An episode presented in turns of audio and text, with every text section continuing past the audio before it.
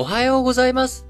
2022年、令和4年3月10日木曜日、本日も新聞解説、ながら聞きをやっていきたいと思います。えー、まず最初の話題、丸一としては、昨日3月9日に行われた韓国大統領選挙。こちらのね、えー、結果ついに出ましたので、えー、お話ししていきたいと思いますが、えー、韓国大統領選挙、与党候補のイ・ジェミョンさんと、え、野党系、え、の、え、ユン・ソクヨルさん。この二人のね、え、一騎打ちという構造、構図になっておりました。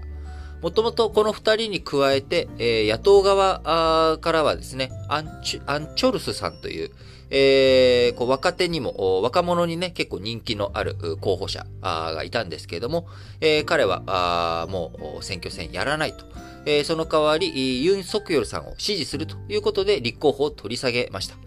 えなので、このユン・ソクヨルさんとイ・ジェミョンさんの二人の一騎打ちということになりましたが、あもちろん他にもね、候補者いるんですけども、事実上この二人の、えー、一騎打ちということになり、え激しい展開、開票率、得票率の争いと、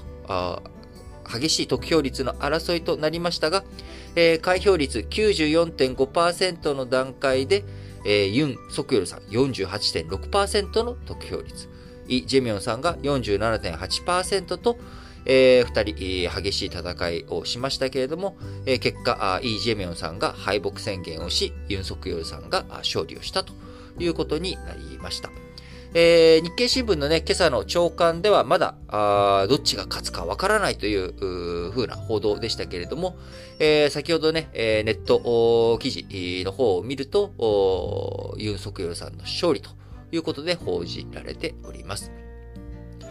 えー、当選確実ということで、保守政権、えー、まあ、韓国ね、基本的に、え、革新政権と保守政権が、もう行ったり来たり、行ったり来たりっていう感じで、えー、ずっと続いておりました。えー、僕、まあ、2000年代にね、入って、えー、2000年代の前、えー、ですね、まあ、あの、キム・ヨンサン大統領、保守系。その後のキム・デジュン大統領が、えー、革新系。で、その後、ノムヒョン大統領も革新系。その後、イ・ミョンバクさん、えー、パックネさんという形で、えー、この二人がですね、えー、まあ、保守系ということで続いていき、えー、今回、ムンジェインさんが革新系でいたものを、えー、その後、革新系が引き継ぐことなく、新しくユン・ソクヨルさんがなったということになります。えー、5月10日に就任するということになりますが、えー、この今回大統領選挙勝利したユン・ソクヨルさん、ムン・ジェイン政権側近の不正を追及して、当時の法務大臣と対立。昨年3月に検事総長を辞任したということで、えー、反ムン・ジェイン政権の象徴、シンボル的なね、えー、存在として、保守層からの待望論を受ける形で、えー、政界入りしました。えー、なので、彼自身、えー、ユン・ソクヨルさん自身が、まあ、人気があるということ。なので大統領選挙に勝利したという側面はありますが、えー、このね、政界、政治の世界における基盤とか、政治家としての能力、えー、このあたりについてはですね、えー、まだまだ未知数というところがあります。えー、で、さらに今回大統領選挙で、えー、ユン・ソクヨルさんはじめ、えー、その民主派、あえー、民主派じゃない、ごめんなさい。えー、保守派が勝利をしたわけなんですが、これ、えー、国会とかのね、基盤という意味では革新系があまだまだあ強さあ持っているということになるため、えー、今回政権交代ということにはなりますが、えー、この後政治の舵取り、きちんとやって国会の基盤を作っていかないと、えー、ユン・ソクヨルさんとしてやりたいこととか、あそういったあ政治のね、え動きという意味では、まだまだ大きく大転換ということになるかどうかというのは不透明な様相が続くんじゃないのかなと思います。えなので、えムンジェイン政権が僕は続くよりかは、え対北朝鮮政策とか日韓関係、えこういったことを考える上では今回の交代、ウェルカムだと思っていますが、えさはさりながら、じゃあすぐに、えー、じゃあユン・ソクヨルさんがね、やりたい政治、韓国政治が変わっていくかというと、えー、そうとも限らないということです。えー、特にですね、えー、今回の大統領選挙、まあ、いつも韓国の大統領選挙というのは得票率、投票率、非常に高いものがあります。今回、中央選挙管理委員会によりますと、暫定の投票率77.1%ということで、前回の2017年の77.2%と、まあ、ほぼほぼ同じ、えー、得票、投票率ということになっています。えー、なので、その投票率、まあ、国民のね、多くが投票し、その多くが半分に割れたということ。これは非常に重要なポイントなんですよね。えー、韓国大統領としてユン・ソクヨルさんが勝利はしたんですけれども、えー、僅差だったわけです。えー、先ほどの得票率もう一回申し上げます。えー、開票率94.5%、えー、その段階での得票率、ユン・ソクヨルさんが48.6%、えー、イ・ジェミョンさんが47.8%ということで、えー、イ・ジェミョンさんに投票した人というものは、えー、有権者の数で言ってもですね、非常に大きいわけです。有権者全体100%にして、投票率が77.1%。その77.1%に開票率94.5%をかけて、さらにイー・ジェミョンさんの得票率47.8%を掛け算すると、えー、一体何、どれぐらいなんでしょうね。あの、8、9、7.2なので、えー、40%弱はああるわけです。そうすると、非常に多くの人がイ・ジェミョンさんを支持しているということには変わりはないわけです。そうすると、この後、ユン・ソクヨルさん、イ・ジェミョン支持層、こちらをね、完全に無視するような政治、大転換をやっていくと、えそれはそのまんま、今度は議会選挙とか、そういったところにしっぺ返しを食らってしまうということになる。えー、なので、非常に難しい勝ち取りが求められるということになります。政権運営していく上には。で、さらに、えー、先ほど申し上げました通り、ユン・ソクヨルさん、自分の力だけで勝利したわけではなく、えー、今回大統領選挙から撤退したアン・チョルスさん、えー、この人のおかげで、え勝てたという側面、特にこんなね、僅差での勝利なわけですから、あアン・チョルスさんの処遇とか、あそのあたりについても丁寧さが求められるということで、えー、非常に注意深く見ていかなければいけないということになります。え今回、韓国の選挙戦、高騰する不動産対策や雇用問題、えー、こういったね、内政が主要争点だったということで、えー、こちら、高騰する不動産対策については、韓国のお隣、中国も同じようにですね、えー、今政権運営の中で非常に重要視されているテーマであります。えー、それに対してね、えー、中国はハードランディングも辞さない格好で、えー、去年から統制を強めております。え、韓国、似たようなことをやってしまうとですね、え、韓国の場合は、中国と違って、え、民主主義をとっているわけなので、先ほど申し上げたあユン・ソクヨルさんの反対勢力の人たち、え、こういう人たちがね、議会で勢力を伸ばしかねないという側面もあるので、え、大胆な改革ができるかどうか。え、そして、大胆な改革をへじってしまうと。躊躇、ためらってしまうとですね、今度は自分を支持してくれた人たちからの突き上げを食らってしまう。失望したよと、お前やってくれると思ったのに何もやってきたいじゃないかっていうような動きにもなっていくので、非常に勝利をしたということは、まず大切なポイントでありますけれども、そこから、えー、どういうふうに政権運営していくのか、白票を踏むような、あ僕はあ丁寧なあ作業が必要なんだろうと思っております。え、そうなってくると、えー、韓国を二分するテーマである北朝鮮との政策、えー、そして、えー、日韓関係、えここでですね、えダイナミックな動きができるかどうかというと、えじわりじわりというような方向転換。あ、急にね、舵を大きく変えるということも難しいんじゃないのかなっていうふうに思います。えー、ユン・ソクヨルさん、日本との外交については、首脳間シャトル外交、早期再開を目指す方針を示しており、え会見関係改善に積極的であります。歴史問題などの懸念については包括的な解決を唱えており、具体的な解決案の中身が今後の焦点になっていきますが、えー、まあ、先ほど申し上げた通り、大胆に転換していくことができるか。まあ、るいはね、こういうところについては逆にもう大胆に転換して、え、どっちに言われてもですね、非難される、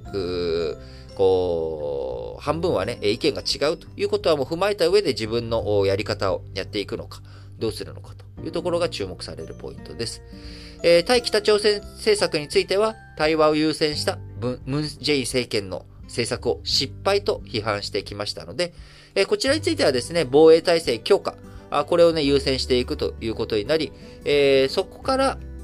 韓国、アメリカや日本との関係性を高めていきながら、対北朝鮮政策を切り口にですね、日韓関係、直していくということになるんじゃないのかなと個人的には思っています。そうしてくるとですね、ただ、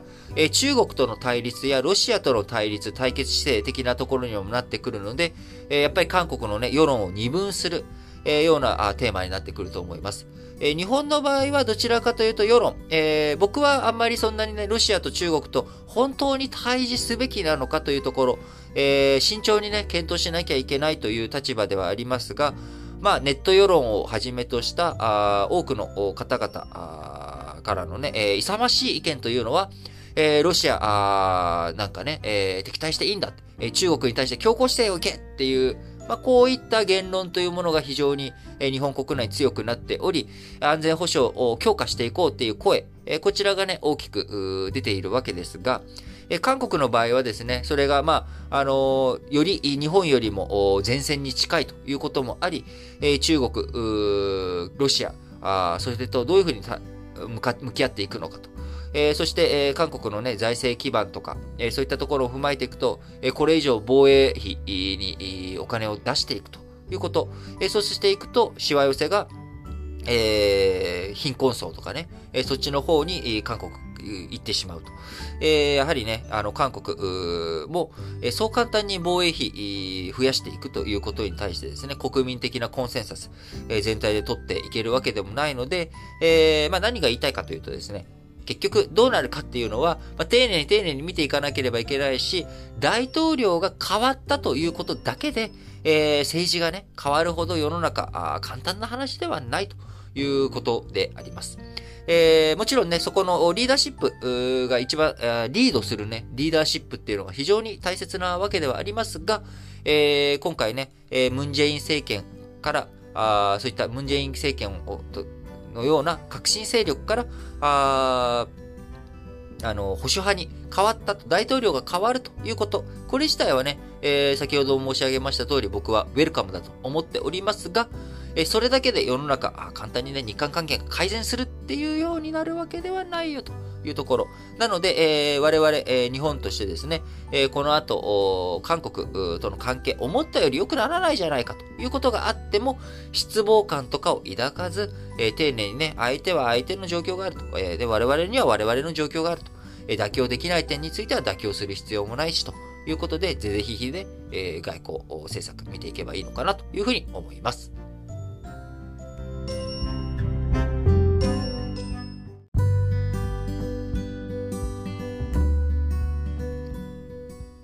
続いて、丸2の話題としまして、アメリカのマクドナルド。えー、こちらがね、あのー、3月8日、ロシアで展開する全850店を一時閉鎖すると明らかにしました。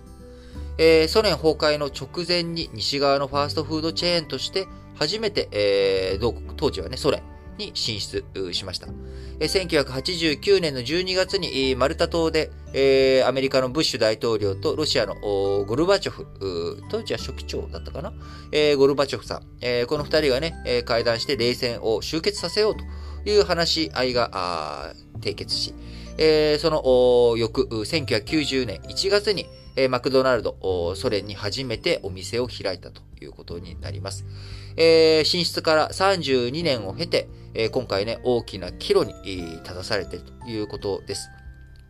えー、モスクワのプーシキン広場に1号店がオープンしたあ1990年1月にはですね、数時間待ちとなる長い行列ができ、えー、そのアメリカ文化というものをね、えー、ソ連が受け入れていく、ロシアが受け入れていくという流れ、えー、でしたけれども、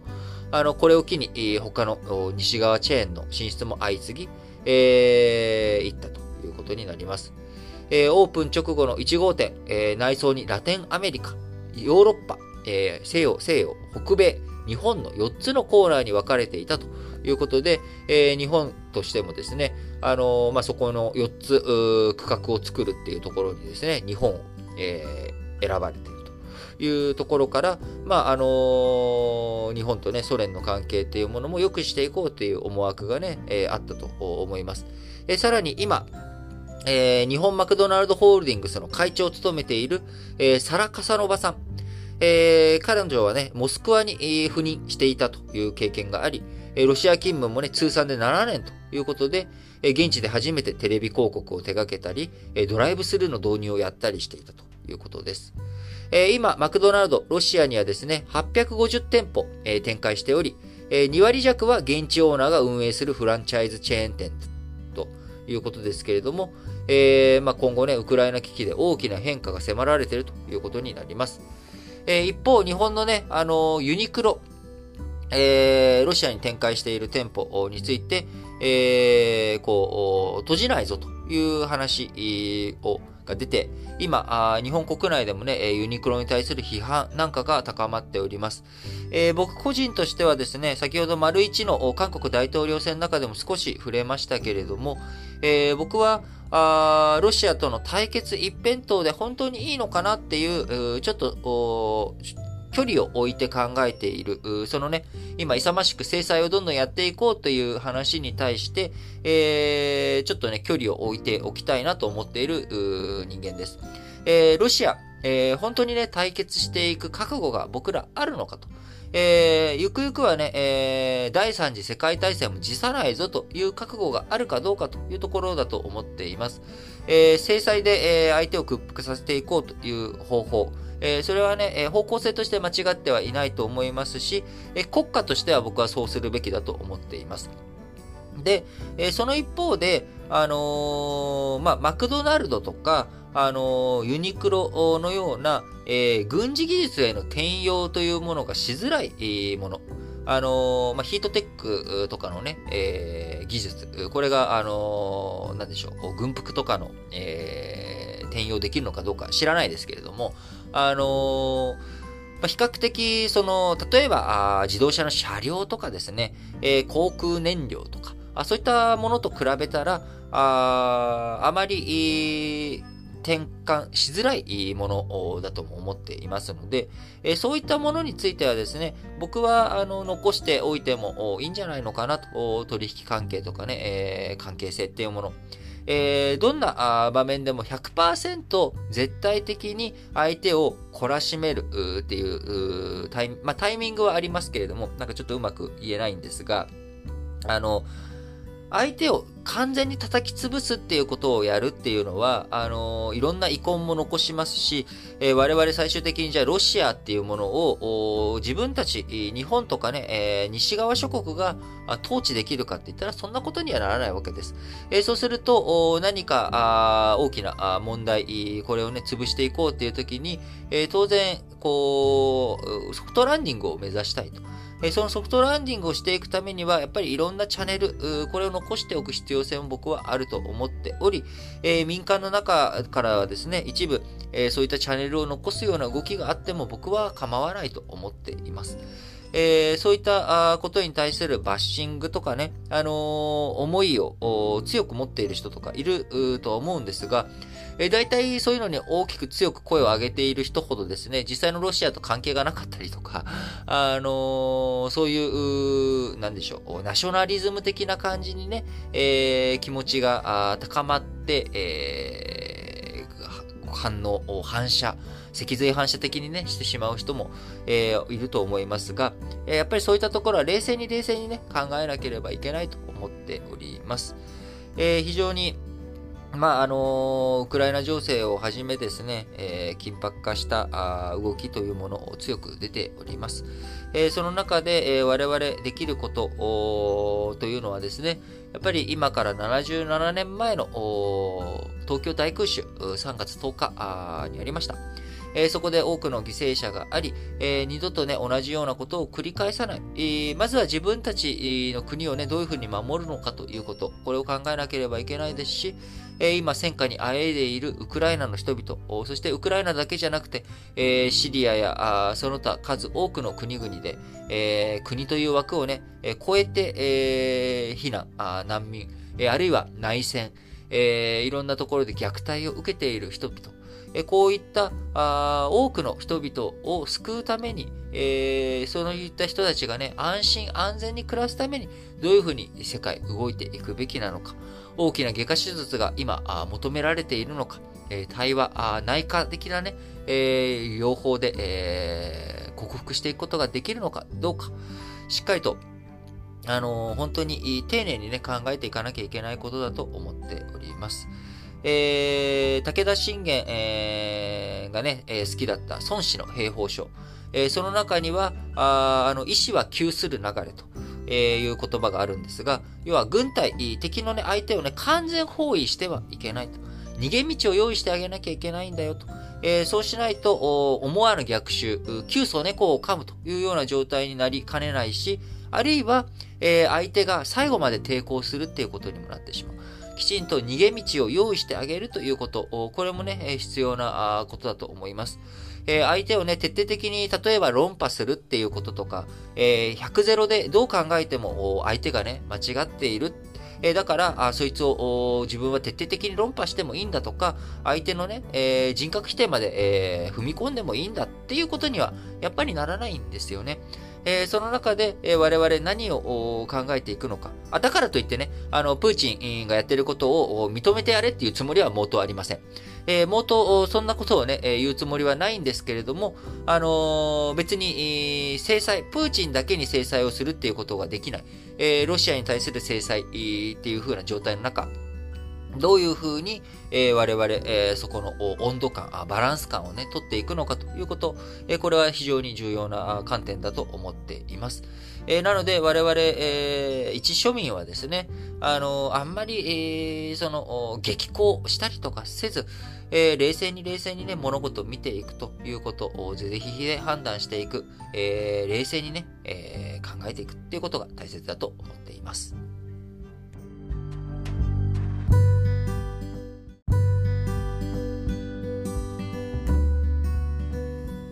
はい。それでは、丸3の話題としまして、尿素。こちらのね、価格が下がっているという話について、えー、取り上げていきたいと思います。今ね、えー、世界的にいろんなものの値段が上がっているということで、えー、まあ、原油価格なんてのがね、一番わかりやすいですけれども、え、原油価格、高騰してきており、え、さらに、住宅のね、木材なんかも、え、アメリカで16%高ということで、え、値段が上がっています。えー、ロシアとかね、えー、ベラルーシ、木材の輸出しておりますけれども、えー、こういったものがね、え市場に出てこなくなってくる可能性があるということで、え住宅木材、えアメリカで、え16%高、えロシア、ベラルーシの木材、について森林認証も一時停止ということで、え取り扱いが難しくなっていく。え他にもね、え鉄のスクラップの価格とか、ステンレスの後半とか、値上げしていく。そして、えー、小麦なんかもね、値段がどんどん上がっていくと。えー、いろんなものが何でもかんでも上がっているという中、え、尿素についてはですね、え直近、安くなっているということです。えー、もともとこの新聞解説ながら聞きでもですね、以前、えー、2021年12月頃だったかな？あ ?1 月だったか12月だったか、ちょっともう忘れちゃいましたけど、年末年始あたりにですね、尿素の価格がめっちゃ高くなってるっていう話を、えー、しました。えー、めっちゃ高くなってるところから今、あ安くなっており、えー、その直近の高値、えー、2021年12月につけた直近の高値に比べると4割安いということになっております。えー、急騰したあ価格がね、大きく高く上がったということから、買い控えなど、えー、そういったものを背景に需要が減少したということで、えー、価格が安くなっております。え、ただ、今後ね、こちら、尿素については今安くなったけれども、え、ロシアのウクライナ侵攻に伴う天然ガスの高騰の影響で再び上がってしまうんじゃないかというようなね、懸念、見方もあります。えー、尿素、何に使っているかというと、まあ、あのー、一つね、我々、あの、身近なところでいくと、えー、あの、化粧品とかね、あのー、そういったところに尿素入ってたり、配合されてたり、配合されていたりとかしますけれども、えー、他に、えー、一番大きいところでは、肥料、尿素ね、あの農農業に使う肥料とか、えー、ディーゼル砂、めっちゃ、あなんか、カミカミになっちゃいましたね。ディージ、ディーゼル車。ディーゼル車の排ガス浄化水の原料などに、えー、尿素使われているわけですが、えー、この尿素を作るためにはですね、えー、天然ガスからアンモニアを作り、えそこに炭酸ガスを加えて生成するということなので、え尿素の原材料に天然ガスが入っているということになりますので、えー、ウクライナ侵攻に伴い、今、あいろんなね、エネルギー価格上がっていく、えー、天然ガスの価格についても高騰しているという状況の中、えー、今足元尿素安くなってるんだけれども、えー、今後高くなっていく可能性、またね、えー、反発していく可能性もあるんじゃないかというふうに見られています。え、日本、国産のほか、東南アジアや中国などから輸入しており、え、現状、尿素のアジア価格はえー、1トンあたり600ドル前後ということで、えー、12月には900ドルから1000ドルで推移していたものが、まあ、約4割安い価格水準になっているということになります。えー、尿素のアジア価格、天然ガスの高騰の影響に加え、中国で電力不足によって生産減少、えーね、天然ガス、アンモニア、尿素となっていくタイミングのところで、生産減少などを背景に中国自身が輸出を制限したということで、国際間、市場に、ね、出回るものが品薄になり、その結果価格が2倍以上、2021年後半に5ヶ月で2倍以上になったと。いうところ、そこからね、足元価格戻ってきているけれども、えー、どういうふうになっていくのかということで、えー、引き続き見ていかなければいけないということにはなりますが、えー、先ほども申し上げました通りね、えー、他の価格どんどんいろんなものが上がってきているというような状況の中、あ日本のこう価格、こうね、あのー、いろんなものの値段、えー、上がっていくという流れ、え、この中でどういうふうにそういったものがね、え、落ち着いていくのか、あしっかりと見ていきたいというところではありますが、えー、尿素についてはね、えー、今申し上げました通り、一回ちょっと下がっていると。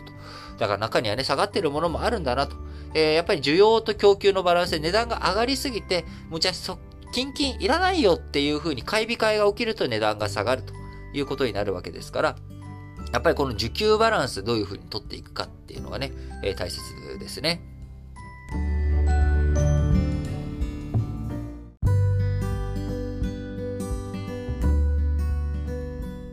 はい。それでは、丸4の話題としまして、えー、2022年の春季労使交渉こちらのね、動きについてですけれども、えー、トヨタに引き続きまして、日産とホンダ、こちらもね、満額回答ということになりました。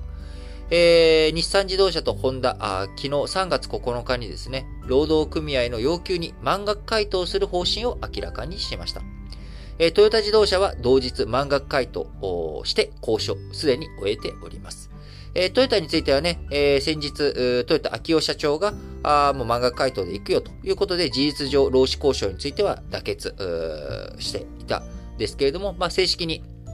えー、トヨタについては昨日、えー、満額回答して交渉を終え、日産自動車とホンダについては、えー、満額回答する方針を明らかにしたということになっております。え現状、ロシアのウクライナ侵攻など、世界経済の、ね、見通し暗くなっており、え不透明感高まっておりますが、えこういった外部環境を乗り越えていくために、え労使一体で乗り越えていく。えそのための早期決着をすると、え日産幹部、そういった発言をしております。え会社側あ、3月16日の回答集中日より、え早期に満額回答の方針を示すのは異例ということで、えー、自動車各社ね、えー、トヨタ、日産、ホンダと満額回答続いているということになります。えー、日産の内田社長兼、えー、CEO、9日の労使交渉の中で、今年度の業績は3年ぶりに黒字化するめどが立った。一人一人の苦労と頑張りによるところが大きいと述べ、組合側に満額回答の意向を伝えました。一人当たり月8000円の賃上げと年間一時金で基準内賃金の5.2ヶ月分と満額で答えるということで、え賃上げ、一時金とも満額回答は2年連続のことになりました。え賃上げは前回回答額より1000円多いということで、え回答期限より前に方針を示すのは2014年以来8年ぶりのこととなりましたと。え賃上げ総額の増加率はおおむね3%ということで、え今ね、いろんなものの価格上がって、えインフレ率、それでもまだ日本2%達していませんので、まあ、インフレ率よりも大きくね、え賃金総額増やしていくということになっております。えホンダも、え3月9日、ベアに相当する賃金改善分について、組合要求通りの月3000円で回答する方針を明らかにし、え一時金も基準内賃金の6ヶ月ぶりで満額回答する方針ということになります。えー、ホンダの組合によりますと、賃上げ率は平均で約4%ということで、えー、こちらもね、えー、力強い賃金上昇ということになっております。えー、今後、まあ、これで、えー、大手のね、えー、トヨタ、日産、ホンダが満額回答ということになりましたが、えー、どれだけ、えー、自動車業界の完成車メーカー以外の、えー、そのね、一次受け、えー、二次受け、ティア1とかね、ティア2と言われる下請け、会社、部品メーカーとかにも、えー、こちらが波及していくのか、あるいは自動車産業以外の、えー、産業にも賃上げが広がっていくのかどうかというところがね、非常にポイントになってきます。えー、やはり、賃上げ、えー、なくして、え経済成長なしだと僕は思っております。え今いろんなものの価格、どんどんじわりじわりと上がってきておりますし、え日本も中国や韓国と同じようにですね、あの、不動産価格というものが上がってきております。え不動産価格が上がっていくというと、えそれは当然ね、僕らの生活する上で住む場所がないといけない。え住む場所にはコストがかかる。えその住む場所のコストが高くなっていくと、当然生活全体のコストが上がっていく。えさらに、今、エネルギーがね、えどんどん値段が高くなっていく。え、エネルギーの値段が高くなっていけば、僕らは、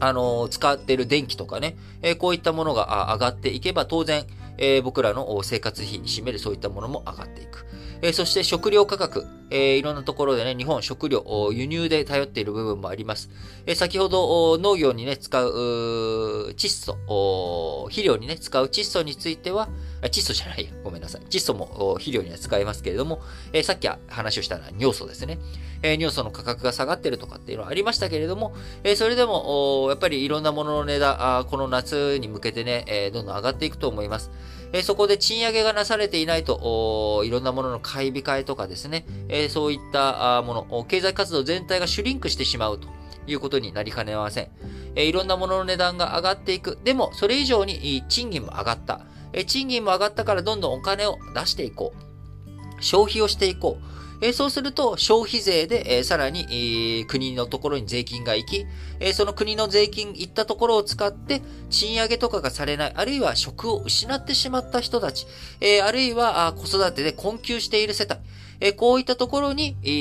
ー、国のね、えー、僕らが払った消費が拡大して、えー、納められた消費税を使って、え、そういったあ苦しんでる人たちのところにお金が回っていく、え、こういった好循環を回していくためにもですね、消費をやっぱり活性化しなきゃいけない。え、消費を活性化させるためには、1にも2にも3にも賃上げ、え、お給料が増えないとね、やっぱり使えるお金も増えないわけですから、賃上げ、えー、これがね、待ったなしの状況だと思います。えー、政府は、あこういったね、メーカー各社、あ産業界に、えー、おんぶに抱っこなだけじゃなく、援護射撃、えー、しっかりとできるようにですね、えー、メッセージを発出していきながら、あ日本国全体、安い国日本と言われてしまっているところからの脱却、えー、これにね、えー、即するような形で政策、総動員していってほしいなと強く思います。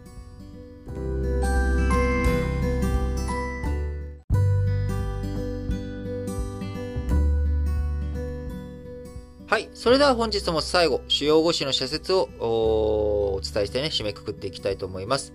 えー、朝日新聞、対ロシア経済制裁、さらに強化の道を探れ。足元ではエネルギー価格高騰を経済全体の混乱に広げないことが必要だ。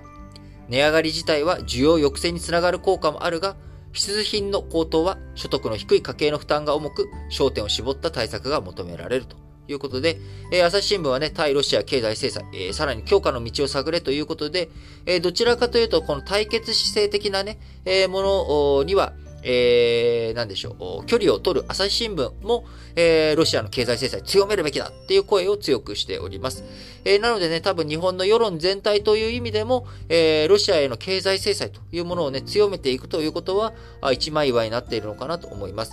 えー、その中でね、僕は先ほど、えー、丸2のお話の中で、えー、あえて、え距離を多少取らなきゃいけないんじゃないの？というような発言をしております。え、その意図はね、経済制裁するなというつもりは毛頭なくて、あの、いろんな考え方、あその中でバランスをとっておく必要、調整弁がね、多少、みんなが100%全く同じ色に染まる必要もないんじゃないのかなという意図で、発言をしております。えー、続いて朝日新聞もう一本はですね、特別支援学校教室の不足見過ごせぬ。障害の有無に関わらず、すべての子供に学びの場を確保提供する。それは行政の最も大切な責務の一つだと。いうことで、えー、やはりね、あのー、いろんなあ特別支援学校、いろんな子供たちがいます。えー、そのね、えー、子供たちにしっかりと教育を施していく。えー、今ね、あの物理的な労働だけじゃなくて知的な、え活動とか、あそういったもの、いろんなところでいろんな人の活躍の仕方ができる社会になっております。えー、そういった中で、えー、そういった子供たちの可能性、えー、障害というものだけで子供たちの可能性を閉じることなく、教育の力で、えやはり未来をね、広げていく、明るさをね、え手に入れていく。え子供たちの将来が明るければ明るいほど、それは国にとっての未来も明るいということになると思っています。え子供たちが安心して学べる環境、そして、そういったことを支援していくために、えー、僕はですね、あの、少しでも日本の税金、そういったものがきちんと使われていくということをね、え期待しておりますし、えー、小学校とかね、特別支援学校、こういった生徒たちを受け持っている、え学校のね、先生たち、えこの人たちの働き方改革とともに、処遇の改善、えこういったものをね、強く、強く求めていきたいと思います。え、毎日新聞、福島原子力発電所からの事故から11年。つなつながる力で地域再生を。えー、明日でね、えー、福島原発事故から11年ということになり、えー、明日を控えて、え、各市、え、こう原子力発電所とか東日本大震災の話題、えー、社で取り上げております。それぞれの事情で故郷に戻ることはできなくとも、何らかの形でつながりを持ち続けたいと思う住民は多い。その声に耳を傾けることが新しい街づくりへの一歩となるはずだ。えー、産経新聞です。産経新聞はね、今日3月10日の東京大空襲、えー、こちらについて取り上げている、えー、今日取り上げた唯一の新聞紙です、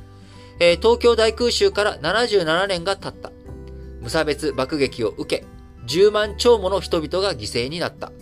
広島、長崎の原爆機、原爆、木引きの木ですね、原爆機。沖縄戦終結の日とともに忘れてはならない日である。改めて犠牲者の冥福を祈りたいということで、えー、戦争ね、77年前のことに日本は捉えるかもしれませんけれども、えー、日本もですね、戦後多くの戦争に関係してきました。えー、朝鮮戦争では朝鮮特需、えベトナム戦争では沖縄からあベトナムに米軍機が飛び立ったりとか、え湾岸戦争、イラン、イラク、えイラク、イラク戦争、アフガニスタン戦争、ペルシャ湾とかね、湾岸戦争では、日本の総会、えー、手があ行ったりとか、あいろんなところで、えー、そして日本ね、スーダン、南スーダンでも活動していたりとか自衛隊、えー、日本もですね、平和を維持するために戦争に関わっているということ、え経済活動が戦争に関わったということ、え数多くあります。えこれからも日本、戦争に関わり続け、戦争がね、なくなるその日まで、え戦争、人事ではなく、え我々の生活に関連してしまっているんだということをね、え念頭に置きながら、あでも、日本という国が、あまた再び火の海にならないということをね、え誓う、そんな一日にしたいなと思っております。え、産経新聞もう一本は、四半期開示見直し。長期的経営を促す契機に。特に最近の企業は気候変動や企業統治など業績以外の非財務情報の開示も求められるようになっている。四半期開示の柔軟な取り扱いを認めて、企業の事務負担の軽減も図るべきだということで、僕個人的にはね、財務諸表だけ、えー、非財務情報じゃなくて、えー、ね、あの、PLBS、キャッシュフロー、あと、ま、株主資本と変動計算書、えー、このね、えー、4つ開示したらそれでいいんじゃないのというふうに思うんですけどね。あとは必要な情報っていうものは投資家との対話の中で、えー、出していくっていうことでいいと思うんですが、まあ、あのー、どうなっていくんでしょうね。えー、読売新聞。相場操縦逮捕、投資家からの信頼を傷つけた。政府は個人の資産を投資に回す貯蓄から投資への転換を目指しており、外資系も含む証券会社間で顧客の獲得争いが激しさを増している。取引に疑念を持たれないよう、証券業界を挙げて信頼回復に努める必要がある。えー、読売新聞もう一本は大震災11年、産業創出で被災地の振興を。式典はなくなっても震災の記憶は次の代に伝え続けていかなければならない。日本が災害大国であることを認識し、備えを忘れないようにすることが大切だ。えー、最後、日経新聞、えー、一本のみです。福島の復興と廃炉の全体像を描け。特に、これから長期にわたる廃炉作業に向き合っていく若い世代を巻き込んだ議論が欠かせない。重要なのは、十分な意思疎通と信頼関係の情勢、将来への展望であり、どれ一つかけても廃炉は前に進まないということで、えー、東日本大震災から明日で、え、11年ということになります。えー、明日ね、また再びこの話題取り上げることになると思います。えー、11年前、えー、まあ、こちらのね、この新聞解説ながら聞きをお聞きの多くの方は、あもうすでに生まれていて、だと思います。でもね、一番若い方とかでね、18歳とかで聞いてくださってる方とか、7歳とかだからね、記憶、えー、ほとんどなかったりとかっていう方も多いかもしれませんけれども、あのー、東日本大震災、えー、から11年、明日で迎えます。えー、世界、大きくね、11年前からまた、大きく動いております。え、11年前は、あね、アラブの春、シリアの内戦とか、そういったものが非常に大きく、僕らの胸に押しかかって、えのしかかってきたわけですけれども、え、今舞台を変えて、え、ウクライナでも同じような悲劇が続くのか、どうなのかというふうになっております。えー、我々日本、えー、戦争の被害からはね、遠く離れておりました、おりますが、えー、自然災害というもの、災害にね、対する、備え、えー、こちら、しっかりとしていかなければいけない。いつ、何時ね、首都直下型あ、東京都のね、首都直下型地震が起きるかわからない。えー、そういった状況の中、しっかりと皆さん一人一人、再びね、備え、えー、何か不測の事態、日常と違った事態に対する備えをね、しっかりとしていくということ、えこれを胸に、え3月上旬、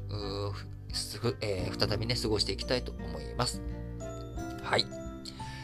えー、ということで、えー、皆さん本日も新聞解説、ながら聞きをお聞きいただきありがとうございます。えー、天気もね、えー、日に日に暖かくなっていくと。まあ、三寒四温がまだしばらく続くとは思いますが、あ皆さん健康、体調管理、しっかりとしていきながら、日々を積み重ねていき、えー、明るく元気に、えー、悲しいね、ニュースとか、悲しい話題が広がっているご時世かもしれませんけれども、自分の心までね、山したりとか暗くなる必要はありません。えー、ね、明るくなれるときにしっかりと明るく光を灯しながら、生活、日々をね、重ねていきましょう。はい。それでは、皆さん、今日も元気に、いってらっしゃい